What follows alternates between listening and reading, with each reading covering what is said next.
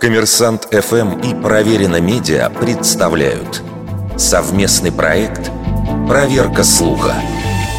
Правда ли, что у британской королевы нет паспорта?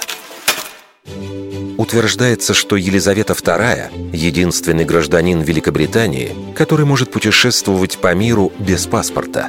А для идентификации личности ей достаточно сказать «Я королева». Ведь, как образно пишет издание «Атлантик», королева сама является паспортом.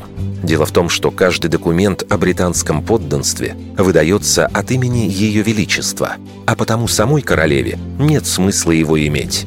Но как тогда выглядит процесс паспортного контроля для Елизаветы II? Каждая поездка монарха требует комплексных мер безопасности, при которых задействуются внутренние и иностранные службы. И если брать за основу мировую дипломатическую практику, иностранную границу, королева проходит так же, как подобные ей по статусу персоны, например, главы государств и правительств – по приземлении самолета ассистенты королевы заранее встречаются с сотрудниками погранслужбы и предоставляют документы на всю делегацию. В случае королевы это может быть, например, пригласительное письмо.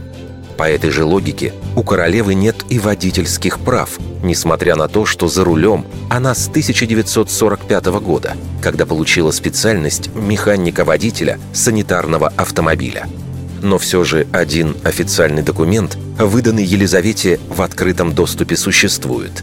Это свидетельство о ее браке с принцем Филиппом 1947 года, которое опубликовал сайт королевской семьи. Так что паспорта у королевы действительно нет, что, впрочем, вряд ли служит преградой для установления ее личности. Вердикт. Это правда.